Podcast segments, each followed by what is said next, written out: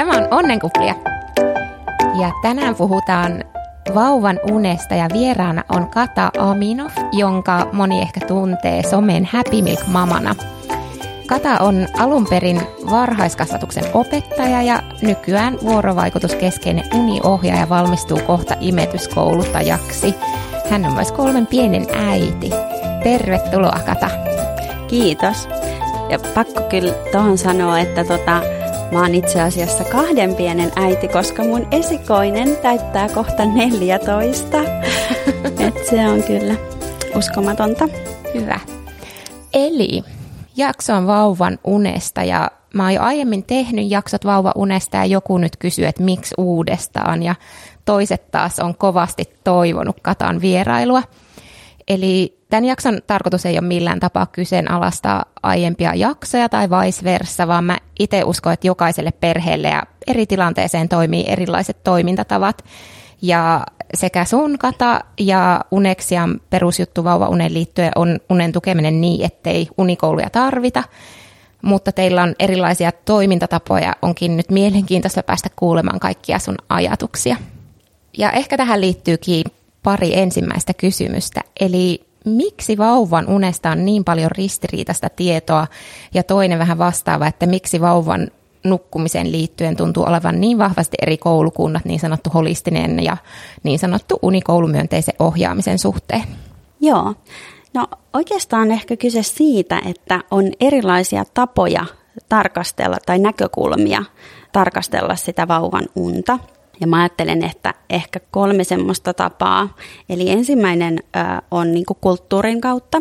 Eli kun kulttuurihan vaikuttaa kaikkeen, ihan tutkittuun tietoon ja tutkimukseen ja kulttuurin vaikutus siihen, että mikä se vallitseva niin kuin paradigma, eli se semmoinen niin kuin yleisesti hyväksytty ajatus ikään kuin on niin unesta, niin se on suuri. Et esimerkiksi niin kuin semmoista, että vauvat nukkuu koko ajan tai että itkeminen on vauvalle hyväksi tai että vauva hemmotellaan pilalle tai se tottuu syliin niin kuin jotenkin väärällä tavalla tai että ei opi nukkumaan, jos häntä aina autetaan uneen, niin ne on ehkä semmoisia, niin kuin, mihin se kulttuuri on vaikuttanut. Ja sitten taas toinen tapa tarkastella on tämmöinen niin kuin, ikään kuin tilastollinen normaali. Eli vähän niin kuin semmoinen normatiivinen vaihtelu tai keskivertonukkuminen jonkun väestön sisällä. Vaikka että kuinka paljon normaali lapsi tai kuinka paljon normaalin lapsen kuuluisi nukkua tietyn ikäisenä tai kuinka monet päiväunet mihinkäkin aikaan. Että niin kuin tämän tyyppiset. Ja sitten 3. tapa tarkastella, mikä on sitten se, millä tapaa itsekin tarkastelen, niin on tämmöinen niin kuin biologinen. Eli mikä on niin kutsutusti biologisesti normaalia. Normaali on aina vähän semmoinen hankala sana, mutta että, biologisesti tyypillistä voisi sanoa, jos haluaa välttää sitä sanaa. Mutta tämä perustuu siihen, mitä tiedetään niin kuin äiti-vauva-parien fysiologiasta. Mä usein välttelen äiti-sanan käyttöä, että puhun hiukan inklusiivisemmin, että yritän käyttää tämmöistä ensisijainen hoivaaja-termiä, eli sitä mä käytän tässä varmaan tämän päivän aikana, mutta että tässä nyt äiti-vauva-parista usein kuitenkin puhutaan. Ja että se vauva syntyy tiettyjen niin kuin fysiologisten eloonjäämisviettien kanssa ja niihin sit pitäisi sen ensisijaisen hoivanantajan vastata. Ja että biologia on se, joka ohjaa sitä vauvan unta, että se ei ole niin kuin opittu taito, että se liittyy tähän tapaan tarkastella. Esimerkiksi kätilöt puhuu, tämä on monelle tuttu termi, 4. trimesteri, eli niin kuin 4. raskaus, 3. Ja se liittyy siihen, että ihmisvauva syntyy melko keskeneräisenä, että ajatellaan, että hän ikään kuin tekee sen viimeisen raskauskolmanneksen niin kuin kohdun ulkopuolella. Ja vauva tarvitsee sitä hoivanantajaansa pitkään ja yhtä paljon päivällä ja yöllä ja ravintoa myös melko tiheästi. Ja että muilla kädellisillä, kun me kuitenkin kuulutaan niihin kädellisiin, vaikka se tuntuu ehkä hiukan kaukaiselta, mutta että muilla kädellisillä on se kyky takertua siihen hoivanantajaan, äitiin, niin kuin esimerkiksi apinoilla, mutta että ihmisvauvoilta se kyky puuttuu ja se on sitten meidän aikuisten tehtävä niin kuin vastata siihen tarpeeseen, eli olla siinä lähellä. Ihana ajatus, mua rupesi taas itkettämään. Joo, mutta se on monesti semmoinen aika niinku, jotenkin, että kun sitä alkaa miettiä, niin se on niinku, se avaa silmiä, jos ei ole niinku sitä tullut ajatelleeksi. Ja sitten on just se, että kun ne biologiset tarpeet on joskus vähän ristiriidassa sen kanssa, että millaisia odotuksia meillä on, että mitkä ne kulttuuriset odotukset on. Ja tämäkin niin kuin, tämä tapa, että miten meillä länsimaissa niin kuin nukutaan, niin se on yleistynyt viimeisen 100 vuoden aikana. Ja välillä niiden pohjalla voi olla vähän semmoisia vanhentuneitakin oppeja. Niin kuin esimerkiksi meillä Suomessahan jotenkin vieläkin kuulee välillä sitä semmoista itkemisen, että kun tämä meidän Arvo Ylppö on joskus sanonut, että itkeminen vahvistaa vauvan keuhkoja, niin tämänkin tyyppinen vielä edelleen niin kuin elää. Mutta että semmoinen itsenäisyyden edistäminen ja mahdollisimman vähän läheisyys, niin ne näkyy siellä niin kuin vähän just kulttuurin vaikutuksen takia. Mutta kun vauva, jos niin kuin jätetään se kulttuurinen vaikutus ikään kuin tai aspekti siitä pois, niin vauva on niin kuin erilainen nukkuja kuin aikuinen, että hän tarvitsee paljon enemmän unta, mutta sitten taas se unen tarpeen vaihtelu niin kuin vauvojen kesken, niin kuin yksilöiden kesken on melko suurta ja vauvat nukkuu sekä yöllä että päivällä, että se päivärytmi on vasta kehittymässä ja unisyklit on lyhyempiä kuin aikuisella ja heräilee syömään ja tarkistelemaan, että se ensisijainen hoivaaja on paikalla ja tarvitsee apua nukahtamiseen. Mutta mistä tietää, että vauva saa tarpeeksi unta, niin ei välttämättä vertailemalla hänen nukkumista taulukkoon keskivertovauvasta, koska suurin osa ei ole keskivertovauvoja, niin ihan siitä, että hän on hereillä ollessaan tyytyväinen, hän kasvaa ja kehittyy normaalisti, niin ne on ehkä semmoisia, mihin kannattaa enemmän kiinnittää huomiota kuin sitten olla huolissaan siitä, että jos vauva ei nukukaan taulukoiden mukaan. Osa nukkuu kyllä. No tässä sä ehkä vastasitkin jo hieman tuohon seuraavaan, eli lähdetään liikkeelle ihan tällaisen vastasyntyneen vauvan unesta. Niin mitä univalmiuksia voidaan odottaa vastasyntyneeltä vai ei oikein mitään siinä ensimmäisten kuukausien aikana? Joo, no tää oli ihan hyvä tämä sun jatkokysymys, että tosiaan ensimmäiset 3 kuukautta niin vauvalta puuttuu tämä sirkadiaaninen rytmi eli vuorokausirytmi, mikä on tämmöinen hermoston sisäsyntyinen asia, niin se häneltä puuttuu, eli että hän ei erota yötä päivästä ja lisäksi hänen kehonsa ei tuota melatoniinia ja imetys on tässä avuksi, kun vauva saa sit siitä rintamaidosta sen melatoniinin. No sitten unen tarve vaihtelee vauvojen välillä tosi paljon, niin kuin sanoinkin tuossa äsken. Eli 24 tunnin aikana niin joku vauva saattaa nukkua 9 tuntia ja toinen 20 tuntia, ja se voi olla molemmille normaalia. Et sekin on hyvä muistaa, että siinä on todella suuria vaihteluja. Ja vauvat myös tasapainottelee sitä unta parille päivälle, eli 2 peräkkäisenä päivänä uni voi olla erilaista ja sitten se kokonaisuus niin kun sitten kertoo sen totuuden. Ja yleensä sitten vauvat preferoi tämän niin kun ensisijaisen hoivaajan päällä tai välittömässä läheisyydessä nukkumista. Että vauva on kuitenkin viettänyt ensin sen 9 kuukautta kohdussa, jossa hän on ikään kuin aina sylissä. Ja hän sitten harvemmin synnyttyään haluaa olla poissa siitä sylistä ja tarvitsee apua siihen nukahtamiseen ja syö päivin ja öin hyvin tiheästi. Mä näin ihan tässä pari viikkoa sitten semmoisen ihan mahtavan kuvan, kun mä googlailin jotain näihin asioihin liittyviä juttuja, niin osui joku blogiteksti, mutta et siinä oli semmoinen ihana kuvituskuva, missä oli ikään kuin poikkileikkaus odottavasta vanhemmasta, eli vauva oli kohdussa ja niin kuin, että hänet oli piirretty siihen, että hän näkyy ja äiti niin kuin piti häntä tai että ne kädet oli siinä niin kuin hänen päällään, että hän oli niin kuin ikään kuin näytti siltä, että hän on sylissä. Niin sitten se oli jotenkin musta todella liikuttava ja semmoinen hirveän niin kuin silmät avaava, että näin se on, että hän on sylissä siellä 9 kuukautta ja sitten tulee iso muutos erilaiseen maailmaan. Siinä on paljon sopeutumista. Entäs sitten tämä vastasyntyneen uni? Voiko vastasyntyneen unta tukea niin, että siihen tulisi jonkinlaista unirytmiä jo ensipäivistä alkaen tai milloin sitä vauvaa kannattaa alkaa ohjata jonkunlaiseen rytmiin? Joo. Vai onko se edes tarpeellista? Joo, mä mietin aluksi, että haetaanko tässä niin kuin sitä yön ja päivän rytmiä, mutta että jos näin, niin semmoinen olisi hyvä, että päivisin nukuttaisi valoisassa ja sitten yöllä pimeässä, että se on hyvä keino ikään kuin opettaa vauvalle sitä yön ja päivän rytmiä, kun häneltä puuttuu vielä tuossa kohtaa se niin sanottu sirkadiaaninen rytmi, eli se vuorokausirytmi, niin sillä keinolla kyllä. No kato, mä tuossa rupesin miettimäänkin, että mitenköhän meillä sitten se vauva nukkuu heti alusta alkaa aika hyvin niin kuin yöt, just tosi pitkiä pätkiä. Päivisiin hän ei nukkunut ollenkaan, mutta toihan se meillä on ollut tosi tarkka varmasti, että niin kuin yöllä on pimeätä ja päivällä valossa. Jaa, katoppas heti vastattiin johonkin kysymykseen, omaan siis, mikä päässä pyörii. Entäs sitten pitää ja kannattaako alle 3-kuukautisella olla jo joku rytmi, että kannattaako häntä nukuttaa sänkyyn ja onko ok nukahtaa tissille tämmöisesti ihan pienen vauvan kanssa?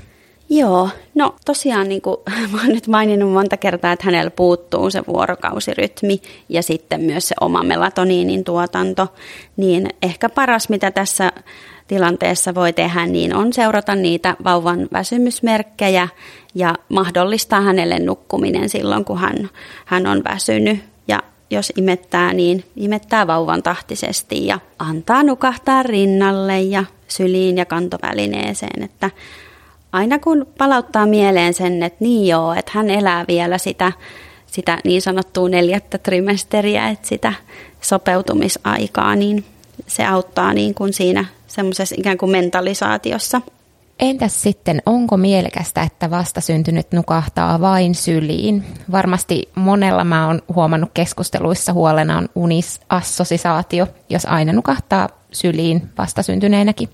Joo, mä ehkä osittain jo vastasinkin tuossa aiemmin, mutta tosiaan aivan tyypillistä vastasyntyneen nukkumista ja ei siihen ainakaan mun näkemyksen mukaan ole tarvetta tehdä mitään muutoksia. Mutta että elämää helpottamaan niin suosittelen kantovälinettä, jos haluaa käsiä vapaaksi ja yksi mikä on mahtava, niin jos on mahdollisuus hankkia kuulokkeet, niin voi vaikka kuunnella podcasteja kun vauva nukkuu sylissä. Että tätä voi ajatella niin kuin semmoisena aikakautena, milloin voi vähän niin kuin hidastaa ja ikään kuin antautua. Mutta niin kauan kuin joku asia toimii teidän perheelle, niin on ihan ok jatkaa sillä tavalla, eikä olla siitä huolissaan. Että toi, mitä olen tutkaillut, niin toi uniassosiaatiohäiriö terminä esiintyy niin kuin tälleen teoreettisessa viitekehyksessä tutkimuksissa, mutta sitä ei ole kuitenkaan itsessään niin kuin tutkittu tai testattu. Että siinä ei ehkä niin kuin sitä näyttöä ole niin paljon, että itse ainakaan olisin siitä huolissani. Entäpä sitten tämmöinen pieni vauva, 1-2-kuukautinen, joka nukkuu hyvin öisin pitkiä pätkiä, 7-6-7 tuntia, mutta nukahtaa vasta 1 yöllä. Eli tämä on hyvin spesifi kysymys, mutta miten lähtee aikastamaan tällaisen vauvan unirytmiä, joka nukkuu tai nukahtaa myöhemmin, jos ei kuitenkaan sit halua riskeerata niitä hienoja pitkiä yöunia? Joo, no joo, spesifi kysymys, mutta sitten taas mä luulen, että aika moni saattaa tätä miettiä, koska kuulostaa aivan tyypilliseltä tonnikäisen unelta. Eli taas tämä vuorokausirytmi, mistä puhuttiin aiemmin, että hänellä ei sitä vielä ole, niin yleensä ne yöunet alkaa siitä pikkuhiljaa aikastumaan ihan itsestään. Et monesti vauvat, näin pienet, menee niin kuin ikään kuin niille pitemmille yöunille tosi myöhään. Tämä on hyvin tyypillistä. Ja sitten tässä pohdittiin sitä, että miten sitä voi aikaistaa niin, että ei ole riskiä, että ne menee pilalle, niin mä joudun ehkä olemaan vähän semmoinen ilonpilaaja tässä siinä mielessä, että nyt kannattaa nauttia, että todennäköisesti tämä ihana 6-7 tunnin putki tulee muuttumaan. Et kun vauvan uni ei ole sellaista lineaarista, että se niin kuin ajan kanssa hän nukkuu sitten vaan koko aika pidempiä pätkiä, vaan se on enemmän vuoristorataa. Niin rytmi aikaistuu kyllä pikkuhiljaa itsestään. Hyvä. Entä sitten vielä tällaiseen pienen vauvan uneen ja tähän yöhön, eli synnärillä ja neuvolassa neuvotaan herättämään vauva aina keskellä yötä syömään 6 tunnin jälkeen. Tässä on 5-viikkoinen vauva kyseessä, mutta sitten jos sanottu, että miten pitkään se herättely pitää jatkua, eli pitää ihan kello laittaa soimaan, että herättää vauvan, niin miten pitkään yleisesti vauvan pitäisi herätä jotenkin tiheemmin? No mä ehkä kaipaisin vähän enemmän taustatietoa just tästä tilanteesta, että yleensä siihen on joku syy, miksi on kehotettu herättämään, mutta jos vauva on kasvanut viikossa sen 150 grammaa ja hän pissaa ja kakkaa normaalisti, jaksaa nukkua, mutta sitten taas jaksaa myös herätä vaatimaan ruokansa, niin kyllä silloin yleensä voi antaa nukkua. Mutta sitten taas, jos on sellainen tilanne, että 5-viikkoinen ei jaksa herätä vaatimaan sitä ruokaansa, niin siinä voi olla jotakin, mikä vaatii selvittelyä, mutta että tässä ehkä on hyvä sitten kysyä, että niin miksi meidän pitikään siis herättää tämä vauva, että jos siinä on ollut alussa jotakin terveydellistä. Hyvä. Sitten siirrytään seuraavaan ikäluokkaan, eli 4-kuukautiseen vauvaan, milloin sanotaan, että siellä on se ensimmäinen tyypillinen unitaantuma. Eli kerrot sä vähän tästä ja mitä vinkkejä sulla olisi siihen 4 kuukauden unitaantumaan? Meillä se taisi olla aika voimakas mielestäni, niin oikein mielenkiinnolla odotan taas vastausta. Joo, no siis mä ehkä vähän haluaisin muuttaa tätä, miten me puhutaan siitä, tai ainakin herätellä silleen muuttamaan, koska mä oon huomannut, että nyt tämä niin sanotut 4 kuun hulinat, niin siitä on alkanut tulla vähän semmoinen, että vanhemmat odottaa kauhulla niitä hulinoita jo niin kuin melkein raskausaikana. Ja se on ollut hauska tämä unikonsultin koulutus, jonka itse olen käynyt, niin siellä on otettu käyttöön, että ei puhuta unitaantumasta, eli uniregressiosta, vaan puhutaan progressioista. Että siinä on tehty tämmöinen niin kuin mind shift, johtuen niin kuin siitä, että niiden niin sanottujen unitaantumien aikana, niin vauvassahan tapahtuu ihan mieletöntä progressiota, eli kehitystä, eli ne johtuu siitä. Niin totta kai se on raskasta joka tapauksessa, mutta joskus silti se semmoinen pieni niin kuin, mind shift ikään kuin voi auttaa siihen sen jaksamiseen. Eli että jos muuttaa sitä asennoitumista ja ottaa sen niin kuin semmoisena mielettömän kehityksen vaiheena, niin se voi oikeasti hiukan auttaa. Mutta tosiaan 4 kuun tienoilla niin vauva oppii ihan hirveästi kaikkea. Hän oppii enemmän olemaan vuorovaikutuksessa, hän seuraa enemmän, mitä ympärillä tapahtuu ja mitä vanhempi tekee. Ja hän oppii liikuttamaan raajojaan ja viemään kädet suuhun ja laittamaan ehkä varpaat suuhun ja kääntymään ja tämmöistä. Ja sitten on lisäksi se, että vauvan unen arkkitehtuuri muuttuu tässä kohtaa hieman ja alkaa muodostua se oma sirkadiaaninen rytmi ja oma melatoniinin tuotanto käynnistyy. Sitten on ehkä semmoinen, mikä on hyvä tietää, mikä saattaa sitten vaikuttaa, niin se päivän unen tarve saattaa vähentyä 2 tunnilla. Eli sitten saattaa muuttua se, että jotkut tarvii vielä tässä kohtaa 4 päiväunet, mutta osa pärjää jo niillä 3. Niin siinäkin on sit sitä, että jos on jäänyt jumiin siihen ikään kuin aiempaan rytmiin, että uskaltaa tehdä niitä muutoksia. Ja sitten on tietysti tämä, että 4-kuinen ei aina jaksa päivällä syödä tai hän ei malta syödä päivällä, koska on niin paljon sitä kaikkea muuta, niin sitten hänen on syötävä öisin.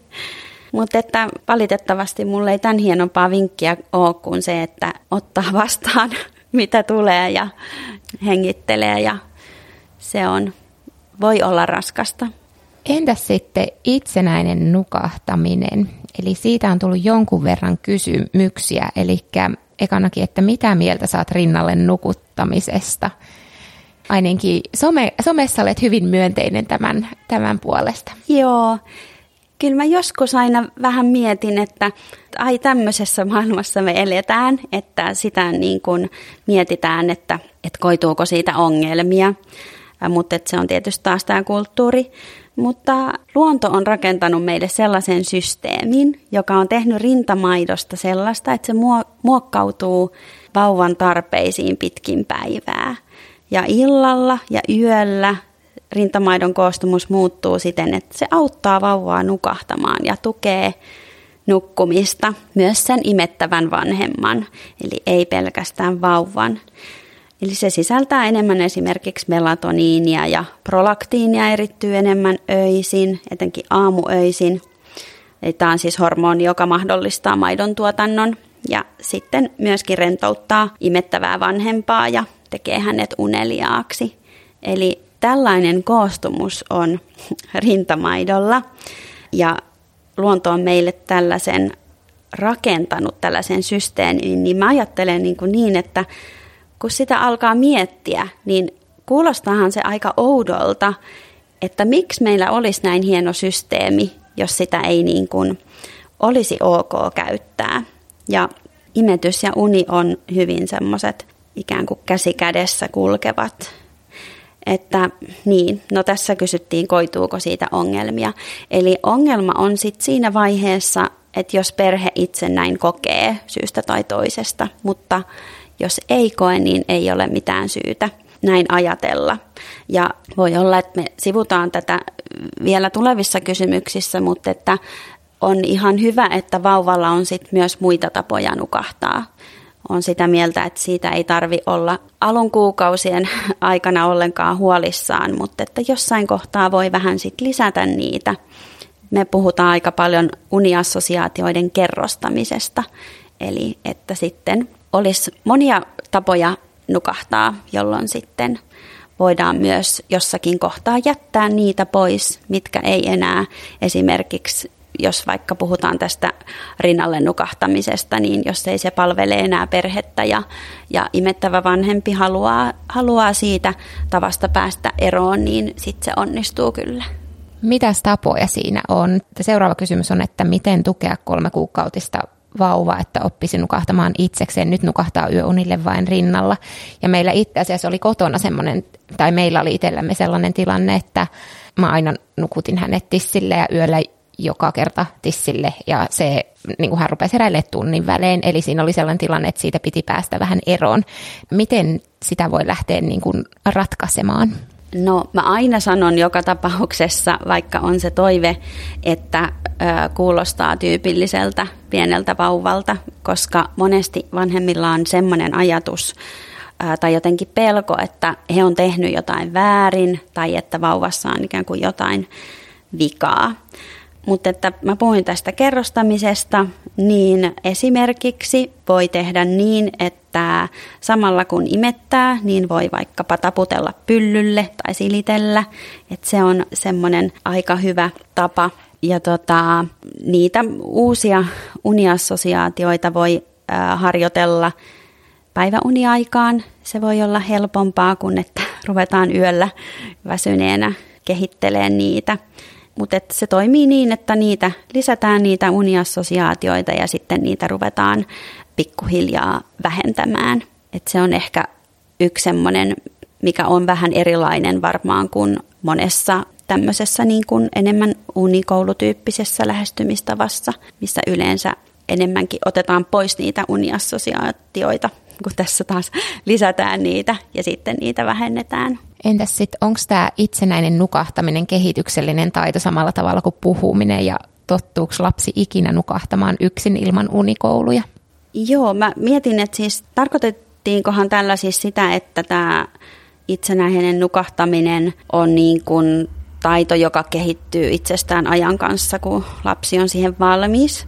Mä ainakin ymmärtäisin niin. Mutta joka tapauksessa nukahtaminen on niin kuin kehollinen toiminto, joka tapahtuu, kun on tarpeeksi väsynyt.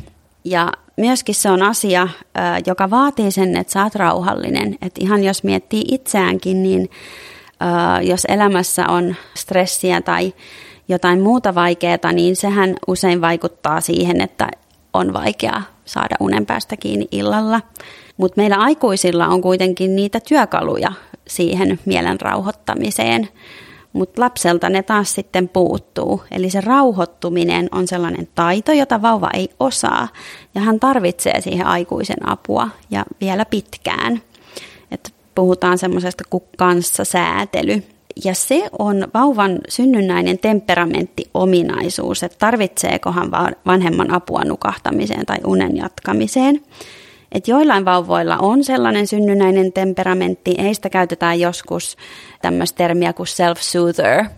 Ja he on sellaisia, että jos kaikki tarpeet on tyydytetty, että ei ole nälkä ja märkä vaippa tai näin, niin he usein sitten kehittelee itse jonkun, vaikkapa alkaa imeä peukaloa tai muuta vastaavaa, jonka avulla sitten rauhoittavat itsensä uneen. Ja sitten on taas näitä vauvoja, joita kutsutaan signalers, niin he on sitten semmoisia, jotka tarvitsee vanhemman apua siihen nukahtamiseen tai unen jatkamiseen, jos herää. Eli se on niinku temperamentti-ero ja jossain vaiheessa sitten kaikki lapset kyllä oppii sen. Mutta et se, että vauva tarvitsee siihen avun, siihen nukahtamiseen, niin se ei ole epätavallista ollenkaan. Ja sitten jo kysyttiin tätä, että tottuuko lapsi ikinä nukahtamaan yksin ilman unikouluja, niin kyllähän tottuu. Missä vaiheessa voisi odottaa, mikä on semmoinen tyypillinen? No mä luulen, että tämä on todella yksilöllistä. Meillä on itsellä tai meidän Kuopus on nytten 1 vuoden ja 4 kuukautta. Hän on tällä hetkellä isänsä kanssa kotosalla, eli isä on vanhempainvapaalla, niin häntä on siis aina, jos mä olen ollut paikalla, niin olen imettänyt uneen tai sitten muilla tavoin auttanut. Ja sitten siinä on siirrytty siihen, että isä on omilla keinoin auttanut. Ja hän myös niin kuin joskus nukahtaa ihan itse ilman sitä, jos hän on siis rauhallinen ja sitten joskus ei. Eli että esimerkiksi tämmöisessä iässä, mutta siinä on hirveästi vaihtelua. Et mä uskon, että se on aika paljon just siitä vauvan tai lapsen temperamentista. Joo, ja hauska kiinni. Toi ero äidin ja isän tai huoltajien välillä. Meillä on sama juttu, että mä joudun tekemään vähän enemmän temppuja ja lauluja ja silittelyä, kun taas mies vaan jättää sänkyyn ja hän jää sinne nukkumaan. Mutta kyllä, joo. Kehen tottuu eri tapoihin. Kyllä, ja se on todella hyvä muistaa, että kun moni on niin huolissaan siitä, että jos mä aina imetän vauvan uneen, niin ei se isä voi ikinä nukuttaa sitä, mutta kyllä vauvat on silleen aika viisaita, että ei he odota, että se isä sitten imettää. Ja myöskin niin kun ne toiset vanhemmat on ihan taitavia, että kyllä he keksii myös omat keinonsa nukuttaa. Hienoa. Mennäänpä sitten päiväuni-asioihin. Ja näistä on tullut paljon ja samantyylisiä kysymyksiä. Esimerkiksi unista kantoliinassa ja vaunuissa. Eli miten voi tukea sitä päiväunien nukkumista muualla tai siirtymistä omaan sänkyyn? Ja onko ylipäänsä haittaa, että niin kuin nukkuisi aina vaan kantoliinassa tai vaunuissa? No, mä aina lähestyn taas sen mentalisaation kautta, eli palauttaa mieleen sen, että mistä se vauva tulee, eli sieltä kohdusta, missä hän on koko ajan sylissä. Eli että jos hän ei halua nukkua muualla kuin sylissä, niin kun muistaa sen, että mistä hän on tullut, niin se voi auttaa muistamaan sen, että että miksipä hän haluaisi. Mutta että totta kai se on ymmärrettävää, että vanhempi haluaa ehkä joskus vähän muutakin ja kädet vapaaksi ja on täysin sallittua niin kuin haluta. Mutta esimerkiksi sitä sylistä sänkyyn muutosta voi kokeilla niin, että ensin antaa vauvan nukahtaa syvään uneen siinä sylissä ja sitten siirtyy varovaisesti sängylle niin, että makaa siinä vauvan vieressä ja sitten ninjamaisesti hivuttautuu pois. Mutta silloin on todennäköistä, että vauva sitten 10-20 minuuttia ja hän on hereillä. Kun hän havahtuu siihen, niin kannattaa olla lähistöllä auttamassa häntä takaisin uneen, jos näin käy. Ja sitten taas, jos tuntuu siltä, että vaikka vauva kuinka olisi syvässä unessa, niin hän herää aina siihen siirtämiseen, niin sitten voi kokeilla sitä, että siirtyisi nukuttamaan hänet jo siihen sängylle. Kyljellään sängyssä auttaa uneen jollakin perheelle sopivalla tavalla. Ja muutokset ei aina ole helppoja, mutta niitä on joskus, tai niiden kokeiluja on ehkä helpointa mun mielestä tehdä päivän ekoilla päiväunilla. Että ne on jotenkin semmoiset, että silloin on aika hyvät olosuhteet sille, että vauva aika helposti nukahtaa. Mutta ehkä niinku yksi semmoinen iso oppi itsellekin ollut äitiydessä, niin semmoinen niinku tietynlainen antautuminen. Että nyt on näin ja hengittelee. Sitten on tietysti se, minkä voi muistaa, että joillain vauvoilla voi olla sit jotain erityisiä syitä, että miksi hän haluaa just sen pystyasennossa sylissä nukkumisen. Että jos on vaikka jotain refluksipulmaa tai muuta, mikä on joko käynyt ilmi tai ei, mutta että se voi olla semmoinen, miksi vauva haluaa nukkua näin. Entäs sitten paljon tuli kysymyksiä myös lyhyistä päiväunista ja liikkeessä tapahtuvista, eli kerryttääkö tällaiset univelkaa ja onko lyhyillä unilla vaikutusta yöuniin? Joo, no etenkin alle kuuskuisilla tämmöiset lyhyet päiväunet on tosi yleisiä. Eli monesti ihan tekemättä mitään, niin vauvat alkaa sitten pidentää niitä päiväunia. Ja geenit vaikuttaa päiväuniin ja vauvan temperamentti. Et osa vauvoista on ihan pysyvästi tällaisia niin sanottuja catnappers, eli lyhyiden päiväunien nukkujia. Jos en mä ihan väärin muista, niin olisiko 20% vauvoista.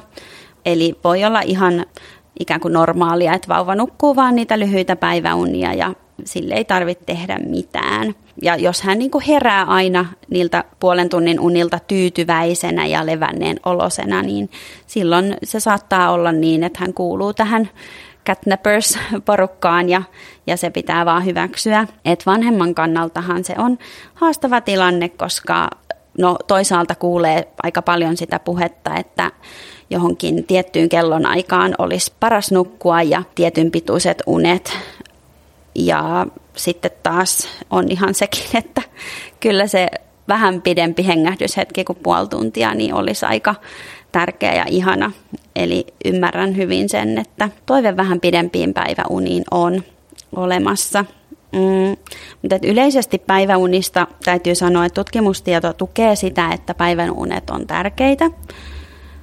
Ja antaa vähän suuntaa sille, että mikä suunnilleen on niin kuin minkäkin ikäisen kokonaisunen tarve vuorokaudessa. Mutta sitten se, että mihin aikaan ja minkä verran päiväunia, niin siihen ei ehkä ole semmoista absoluuttista totuutta, jos niin kuin katsotaan sitä tutkimustietoa. Ja ylipäänsä vauvojen päiväunta on itse asiassa tutkittu aika vähän, harmillisen vähän. Et jotkut tutkimukset sanoo, että hyvin pitkät päiväunet voisi häiritä yöunia ja sitten on esimerkiksi yksi yhdysvaltalainen pediatri, joka on myös ilmeisesti omiakin tutkimuksia tehnyt, niin hän puhuu paljon siitä, että lyhyet päiväunet ei olisi palauttavia. Eli tutkimusta ehkä kaivataan vähän enemmän, mutta että yleissääntönä ehkä just se, että jos vauva on niin kuin tyytyväinen ja levänneen oloinen, niin silloin voi olla aika huoleti. Mutta jos on semmoinen tilanne, että vauva on nelikuisesta, että kun ne pienet vauvat saattaa nukkua niitä lyhyitä, mutta jos nelikuisesta eteenpäin vauva on aiemmin nukkunut niitä pitkiä päiväunia ja sitten hän muuttaakin sitä, että hän on alkanutkin yhtäkkiä nukkua lyhyitä, niin se voi olla semmoinen, mille voi sitten tehdä jotain. Eli eka voisi miettiä, että mistä tämä johtuu.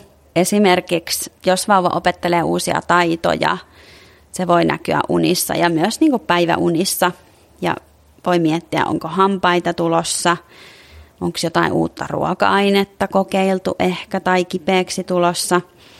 Ja sitten jos tämä pidempään jatkuu, niin voi miettiä, että voisiko vauva olla yliväsynyt. Et esimerkiksi joskus tätä tapahtuu ehkä vauvojen kohdalla, jotka on jättänyt ne kolmannet päiväunet pois tai on tulkittu niin, että vauva olisi jättämässä ne kolmannet päiväunet pois, mutta hän ei olekaan siihen vielä valmis. Tai sitten onko tarpeeksi unipainetta, eli jos hänet onkin laitettu liian aikaisin nukkumaan. Eli Tässä on niin kuin monia, että se on vähän semmoista salapoliisin työtä välillä sit selvitellä, että mikä siinä on. Sitten voi miettiä päivän ohjelmaa, että onko ollut ehkä liikaa ohjelmaa ja vauva on ylivirittynyt. Mutta jos haluaa kokeilla niitä pidentää, niin univalveikkunoiden säätäminen on semmoinen yksi, mitä voi lähteä kokeilemaan. Eli monesti ihmiset jää ehkä jumiin tai vanhemmat jää jumiin niin kuin niihin tiettyihin rytmeihin tai uniaikoihin, mutta se pitää mielessä, että vauva pidentää sitä hereilläoloaikaansa aina noin vartilla 2 viikossa tai noin 0,5 tunnilla kuukaudessa. Eli sitten, jos ikään kuin on laitettu vauva ehkä väärään aikaan päiväunille, että semmoista voi miettiä. Ja sitten voi miettiä tätä, mistä äsken mainitsin, että jos olisi kuitenkin tarvetta sitten vielä palauttaa yhdet päiväunet, eli jos ne on jätettykin pois vähän liian varhain.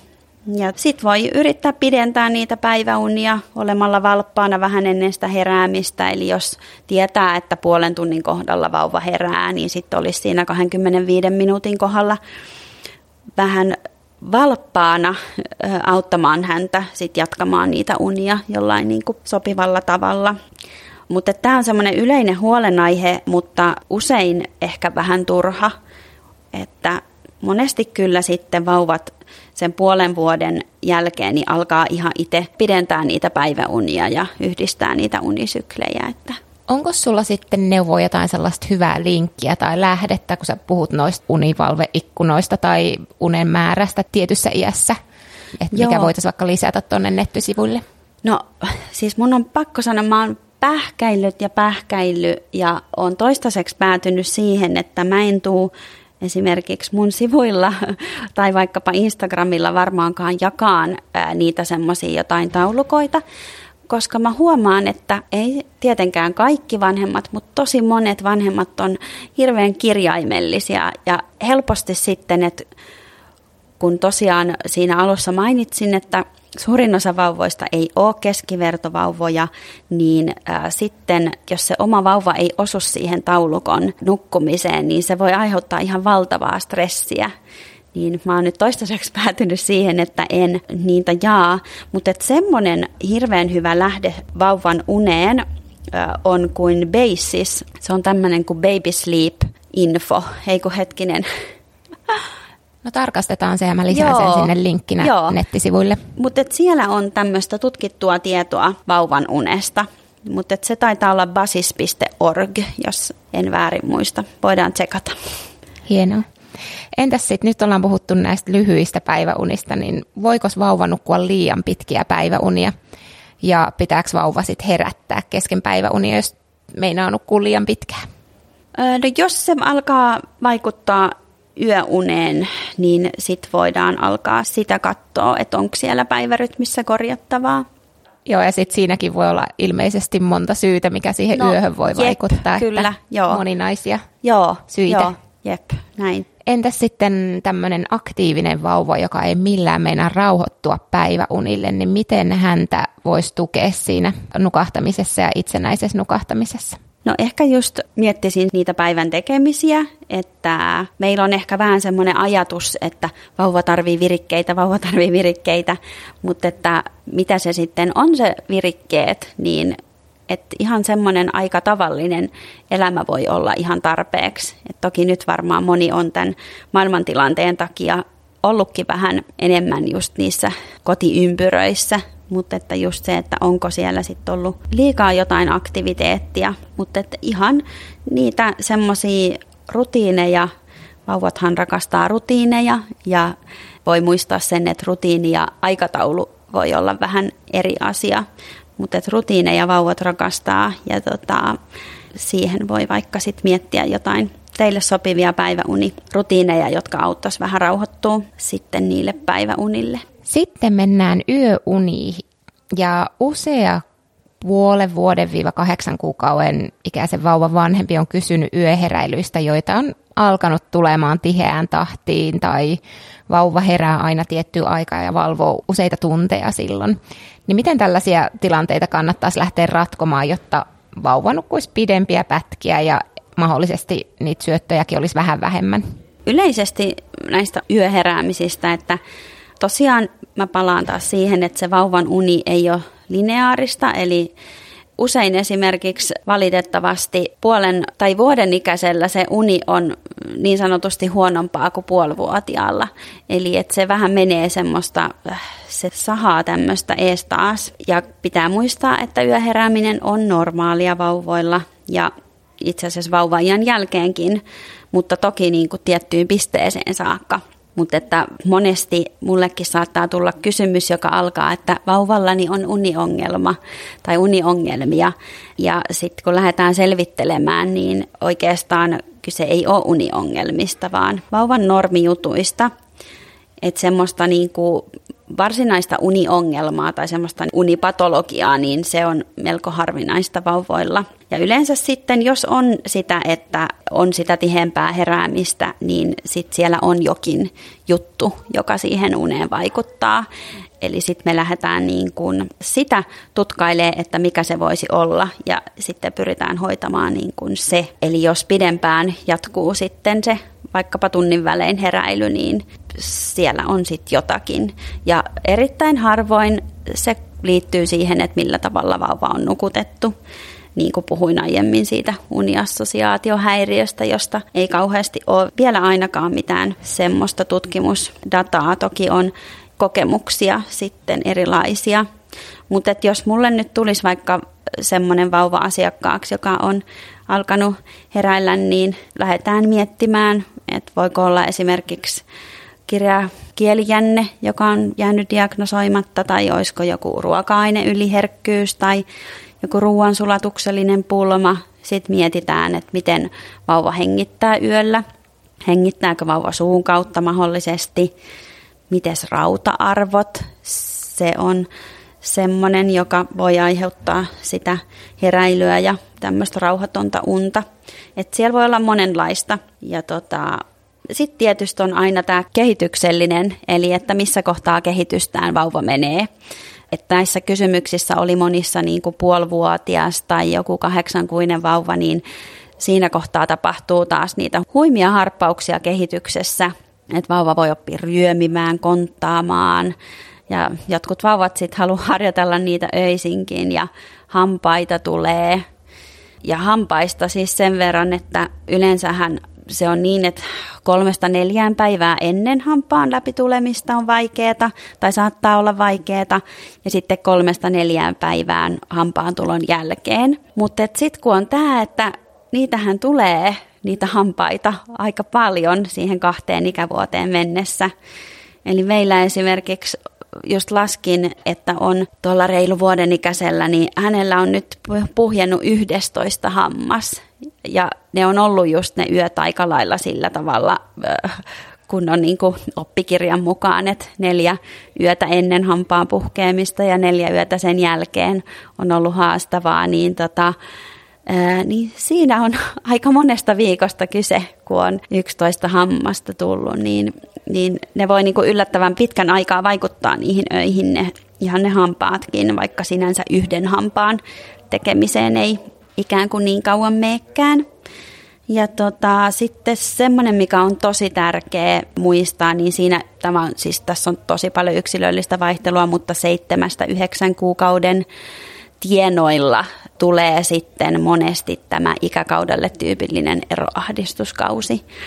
Ja se kyllä näkyy sitten monesti niin, että ne yöunet vähän siinä hankaloituu, että vauva alkaa tajuta, että mä en olekaan sama kuin toi äiti, että hän onkin erillinen olento, ja se on ikään kuin kriisi vauvalle, ja sitten hän reagoi siihen sillä tavalla, että se ei oikein hänelle sovi, että tämä hoivaa ja poistuu siitä hänen näkökentästä. Niin tälleen näin, kun näitä tässä luettelee, niin aika paljon on ekan vuoden aikana niitä kaikkia asioita, mitkä vaikuttaa uniin.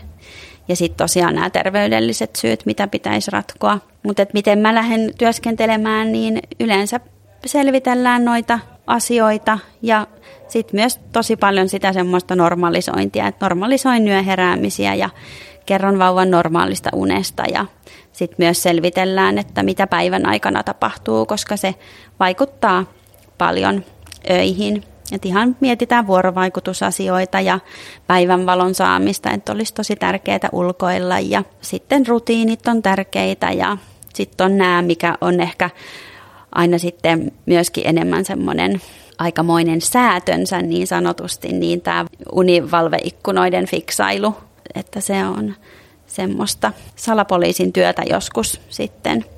Mutta jokaisen perheen kanssa aina yksilöllisesti sitten niitä ratkotaan.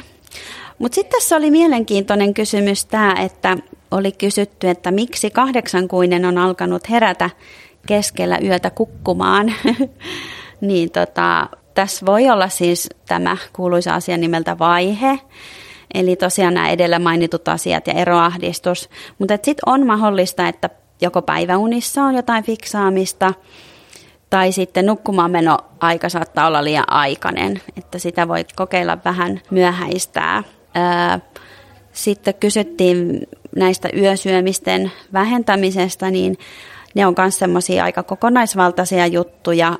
Pitää miettiä se päivän ravinnon saanti ja kaikki, niin mä en yleensä hirveästi mitään yleispäteviä ohjeita niihin anna. Mulla on tämmöinen yövierotusopas myynnissä, niin siinä mä oon yrittänyt huomioida tosi monelta eri kantilta sen yöimetyksen vähentämisen tai ihan kokonaan lopettamisen. Voidaan laittaa siitä linkki tuonne nettisivulle, niin se löytyy myös helposti, vaikka kyllä varmaan sun nettisivulta myöskin löytyy. Joo. Entäpä sitten, miten saa vauvan nukkumaan pidempään kuin 5:00? Eli monella on tämä tyypillinen ongelma, että vauva herää niin aikaisin, ettei itse millään jaksaisi nousta. Joo, mitä on ratkaisuja siihen? Tämä on varmaan hyvin yleinen mietintä ja joskus vähän hankala. Mutta eka lähtisin selvittelemään, että mistä se aikaisin herääminen johtuu. Ja myös aina tietysti kokeilla, että jos vauvaa imetetään, että onko ihan oikeasti niin, että häntä ei saisi imettämällä jatkamaan niitä yöunia. Et sitä tietysti kannattaa kokeilla. Mutta esimerkkejä syistä voisi olla, että se nukkumaanmenoaika on liian myöhäinen, eli aikainen nukkumaanmenoaika saattaa olla joillekin vauvoille tosi sopiva.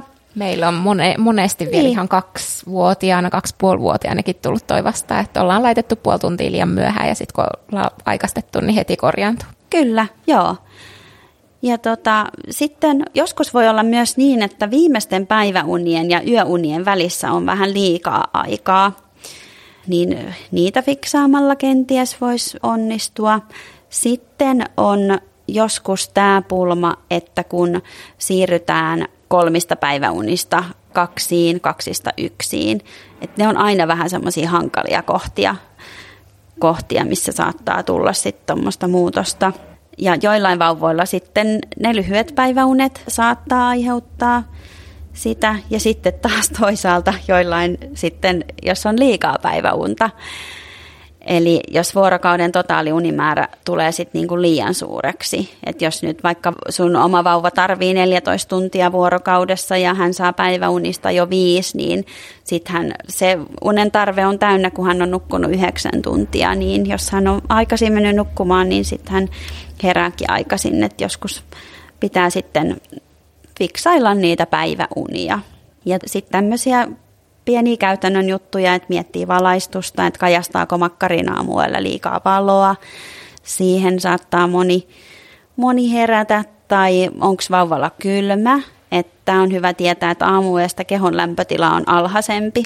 Niin sitten jos vaatetus ei ole ihan oikea, niin saattaa tulla kylmä. Mutta nämä on aikamoisia kyllä ja joskus voi olla tarpeen sit pohtia jonkun ulkopuolisen kanssa, että miten sitä lähtisi ratkomaan. Että ei ne helppoja ole. Ei. Mennäänpä sitten noihin perhepeti- ja omaa sänkyy -kysymyksiin ennen kuin lopetellaan. Eli mitä sä sanoisit perhepedistä ja mihin asti voi nukkua yhdessä lapsen kanssa? Joo. No, jos seuraa mua Instagramissa, niin varmaan tietää kyllä, että mä oon perhepedin puolesta puhuja, mutta en nukkumistapana jokaiselle perheelle, koska se ei kaikille ole sopiva tapa nukkua, mutta niille, keille se sopii. Eli mun missio on siis normalisoida sitä, koska se on paljon yleisempää kuin mitä ajatellaan. Ja sitten toinen, niin kertoa turvallisesta perhepetinukkumisesta. ja toki kerron myös sen hyödyistä, mutta että iso osa perheistään päätyy suunnittelematta tai vahingossa nukkumaan perhepedissä ja silloin se ei välttämättä ole turvallista. Ja koska tätä tapahtuu, niin mun näkemys on, että olisi tosi tärkeää, että perheillä olisi paremmin tietoa siitä, että miten se tehdään turvallisesti. Et nyt on viime aikoina ollut paljon keskustelua just tästä, että vanhemmat ei saa sitä tietoa eikä he saa niin kuin synnytyssairaalasta sitä tietoa. Et kun jos tiedetään se, että suuri osa vanhemmista päätyy ikään kuin vahingossa jossain vaiheessa näin nukkumaan, niin sitten jos siinä sitä ei ole suunniteltu eikä ole tiedetty niistä turvallisuuden kriteereistä, niin silloin se ei ole turvallista. Eli voisitko sä kertoa tässä lyhyesti, mitkä ne on ne pääasiat siinä? Mä voin kertoa lyhyesti. Monesti kuulee puhuttavan semmoisesta kuin Safe Sleep 7, mutta että niitä löytyy googlaamalla ja muistaakseni imetyksen tuen sivuilla löytyisi kans ja taitaa olla myös mun omassa blogissa.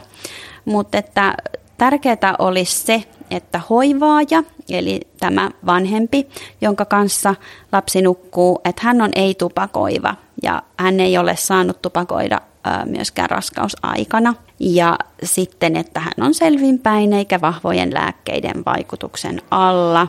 Ja erittäin tärkeää on se, että hän imettää, että se olisi. Ne kolme pitäisi toteutua vanhemman osalta ja sitten vauvan osalta pitäisi toteutua se, että hän on terve ja täysiaikainen. Häntä nukutetaan selällään, hän on kevyesti puettu ja sitten molempien yhteinen on se, että olette turvallisella alustalla, eli se patja ei saisi olla liian pehmeä ja siellä ei saa olla mitään ylimääräisiä nalleja ja tämmöisiä, jotka voisit mennä siihen vauvan päälle. Mutta että noin nelikuisesta, jos vauva nukkuu kenen vaan selvinpäin olevan, ei tupakoivan kanssa, niin tätä voidaan pitää yhtä turvallisena kuin mitä tahansa muuta nukkumisjärjestelyä. Minkä takia se on tärkeää, että imettää äiti silloin, kun vauva nukkuu perhepedissä? No siinä on ihan ensinnäkin se, että se imetys on kätkyt kuolemalta suojaava asia. Ja sitten on toinen se, että kun on tutkittu vauvoja ja imettäviä vanhempia nukkumassa yhdessä, eli on semmoisia unilaboratorioita, joissa he menee nukkumaan ja semmoisilla infrapunakameroilla on heitä filmattu, niin imettävä vanhempi siis ihan luontaisesti menee nukkumaan sen vauvan kanssa ikään kuin oikein ja turvallisesti. Eli hän muodostaa sellaisen asennon, missä hän ei voi kierähtää vauvan päälle ja myöskin hän asettaa vauvan oikealle korkeudelle, jolloin se on turvallista. Et siinä on tietyn tyyppisiä tämmöisiä vaistoja, mikä on tosi mielenkiintoista, kun on katsonut niitä tutkimuksia, että niissä on ollut yksi tutkimus, jota katsoin, niin siinä nämä oli synnyttäneet vanhemmat heti siellä synnytyssairaalassa tässä tutkimuksessa mukana, ja heille ei kerrottu, että miten lapsen kanssa pitäisi nukkua, mutta he luontaisesti niin kuin toimi näin. Ja sitten jos on niin kuin, että ainoastaan pulloruokitaan tai korvikeruokitaan, niin silloin on tutkittu, tai tutkimusten mukaan nämä vanhemmat, niin ne luontaisesti nostaa sen vauvan nukkumaan ylemmäs, jolloin se ei ole turvallista. Että hän on yleensä siinä sit vanhemman ja lähellä siinä tyynyä ja muuta, ja helposti ne vauvat lähtee niin kuin ikään kuin vaeltelemaan siellä sängyssä sinne ylös. Että siinä on niin kuin ne pääsyyt, miksi suositusten mukaan se asia on näin. Mielenkiintoista. Joo, se on tosi mielenkiintoista. Joo. Mä itse en olisi uskaltanut nukkua vauvan kanssa. Joo. Sille, että ihan pieni vauva olisi ollut vieressä totta kai sit, kun hän oli vähän isompi, mutta joo, mä jännitin sitä, niin mun mielestä meille sopi paremmin, että oli sänky siinä mun vieressä. Ja kyllä, ja se on yhtä lähellähän melkein on siinä, mutta joo, se on monelle tosi toimiva ratkaisu. Ja monella on just se, että kun se on niin pieni, että se joo, tuntuu niin pieneltä siinä, että niin kuin herranjesta sentään. Niinpä. Että miten mä voin, että kun mä nukahan, että kierähtää päälle tai just se tukehtuu. Kyllä, joo. Se oli mulla henkilökohtaisesti. Mutta entäs mitä ajatuksia sulla on omaan sänkyyn tai huoneeseen siirtymisestä tuetusti, jos se on vanhemman toive? Joo, no tässähän kanssa kysyttiin just sitä, että miten kauan perhepedissä, niin mutta liittyy tähän seuraavaan kyllä, niin eihän siihen mitään semmoista kummempaa suositusta ole, että jokainen perhe päättää sen itse, mikä sopii kullekin. Mun siis ensimmäinen ajatus tuosta kysymyksestä oli, että apua, että missään vaiheessa mä saisin viimeisteltyä, mä olen siis työn alla perhepediopas, jossa on sit ratkaisuja tähän perhepedistä omaan sänkyyn siirtymiseen, mutta että ajatuksia niin on, että on täysin ok tehdä muutos tilanteeseen, joka ei perheelle toimi. Että jos vaikkapa kukaan ei nuku, koska lapsi potkii ja pyörii koko yön ja se alkaa vaikuttaa, niin tämä on esimerkiksi aivan todella hyvä syy tehdä muutos. Että ehkä vaan just aina pitää mielessä se, että se on tämmöinen vanhempijohtoinen muutos ja että siinä toimitaan ikään kuin vähän niin kuin vastavirtaan sen lapsen biologian kanssa, mikä ei siis tarkoita sitä, että sitä muutosta ei saa tehdä, mutta se on vaan hyvä pitää siellä mielessä, muistaa, että niin, tämä voi olla aika vaikeaa. Niin, mutta että muutoksia on ok tehdä. Sekin on ehkä semmoinen myytti, mikä mun mielestä vähän välillä nousee, kun puhutaan lapsen tahtisuudesta, että jotenkin ajatellaan, että ei saa tehdä muutoksia, varsinkaan jos ne on vanhemman niin kuin halusta lähtöisiä, mutta se ei kyllä ollenkaan pidä paikkaansa, että on kyllä tosi tärkeää se vanhemman jaksaminen. Hyvä, onko sitten joku sellainen tietty ikä, milloinka on, vauva menee tai muuttaisi optimaalisesti omaa huoneeseen tai sänkyyn? Mä muistelisin, että joku sanoi silloin meillä, kun vauva oli pienet puolivuotias tai joku. Okei. Vai onko tämä ihan joku myytti? Joo, se voi olla. En ole kuullut ja siis voihan olla, että nekin sitten kääntyy, että monesti voi olla, että on joku suositus, joka sitten kääntyykin, kun siitä aletaan puhua, niin se kääntyy niin kuin semmoiseksi, että pitää esimerkiksi.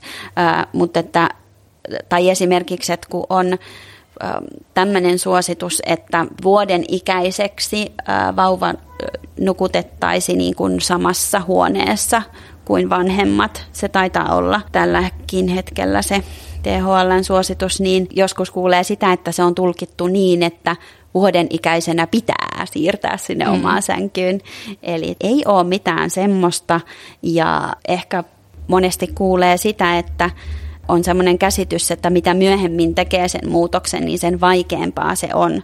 Mutta itse taas ajattelen niin, että siinä ei ole mitään semmoista tiettyä ikää, että mitä vanhemmaksi lapsi tulee, niin usein alkaa ensinnäkin tulla se, että hän jossakin vaiheessa itse toivoo sitä tai että se tapahtuu ikään kuin luonnostaan. Ja sitten on myös se, että mitä vanhemmaksi lapsi tulee, sen enemmän hän ymmärtää puhetta ja niin kuin hänen kanssa on helpompi neuvotella ja niin kuin tehdä tämmöisiä sopimuksia ja muutoksia, kun se ymmärrys lisääntyy. Mutta jokainen valitsee itse, että missä kohtaa on se sopiva hetki. Et ei siihen, en anna mitään semmoista yleistä ohjetta. Kiitos Kata. Onko sulla vielä tähän loppuun jotain, mitä sä haluaisit yleisesti sanoa terveisenä ja unihaasteiden kanssa kamppaileville vanhemmille? No ehkä semmoinen, että kun huomaa, että tällä hetkellä tietoa on niin kuin ihan valtavasti, että tuntuu, että vanhemmat on ehkä vähän semmoisessa niin kuin tietoähkyssäkin ja kun sitä tulee joka puolelta ja somesta ja että ehkä semmoinen, että vähemmän sitä ja enemmän sitten niin kuin yrittää semmoista niin kuin oman lapsen kanssa samalle taajuudelle siirtymistä, että vähemmän aikaa siellä Facebookin vertaisryhmissä. Toki moni varmaan saa niistä myös paljon, mutta sitten kuulee monesti sitä, että on ahdistunut niissä, niin silloin kannattaa vaan sitten poistua. Ja sitten se avun hankkiminen mahdollisuuksien mukaan, että ei ole helppoa se vanhemmuus ja vauvan kanssa, niin se on niinku iso mullistus ja monia haastavia hetkiä, niin ihmisethän kyllä tarjoaa apua, mutta sitä mä oon miettinyt, että onko se sellaista apua, mistä on niinku oikeasti apua, että haluaako oikeasti se vanhempi, että joku tulee sinne pitelemään vauvaa ja ruokkimaan häntä vai voisiko siitä olla enemmän apua, että tämä henkilö tuleekin siivoamaan tai laittamaan ruokaa ja sitten mahdollistaa sen, että se vanhempi voi olla sitten sen lapsen kanssa ja että hänen ei tarvitse huolehtia niistä tiskeistä sun muista. Ja sitten ehkä just se vanhemman itsehoiva, että siitä mä puhun paljon, enkä sitä voi liikaa painottaa, että muistaisi syödä ravitsevaa ruokaa ja juoda tarpeeksi ja ulkoilla ja liikuttaa kehoa jollain tapaa joka päivä. Se olisi niin tärkeää ja tehdä jotain semmoista, mistä nauttii säännöllisesti. Et todella niin kun huolehtia niistä omista tarpeista ja hyvinvoinnista. Hyvä. Kiitos Kata. Kiitos. Ja tässä oli hyviä ohjeita. Tämän jälkeen Onnenkuplia podikin ja Onnenkuplia jää pienelle määrittelemättömälle tauolle, niin mä tulen noudattamaan sun ohjeita ja huolehtimaan mun omista tarpeista ja meidän perheen tarpeista. Ja kiitos tästä loppuvinkistä, tuli henkilökohtaisesti mulle, vaikka et sitä tehnytkään. Ihana kuulla ja se on kyllä itsellekin aina semmoinen, että siitä on helppo muille muistuttaa, että no niin, muistahan, että sä olet kaiken sen hoivan arvoinen, mutta sitten helposti me äidit mennään sellaiseen moodiin, että se vähän jää vähemmälle. Mutta kyllä, muistakaa. Aina itse on viimeinen, kaikki muut on ennen. Joo. Muistakaa huolehtia itsestänne. Hyvä, kiitos Kata ja kiitos sulle toiseen päähän, että kuuntelit. Moikka moi!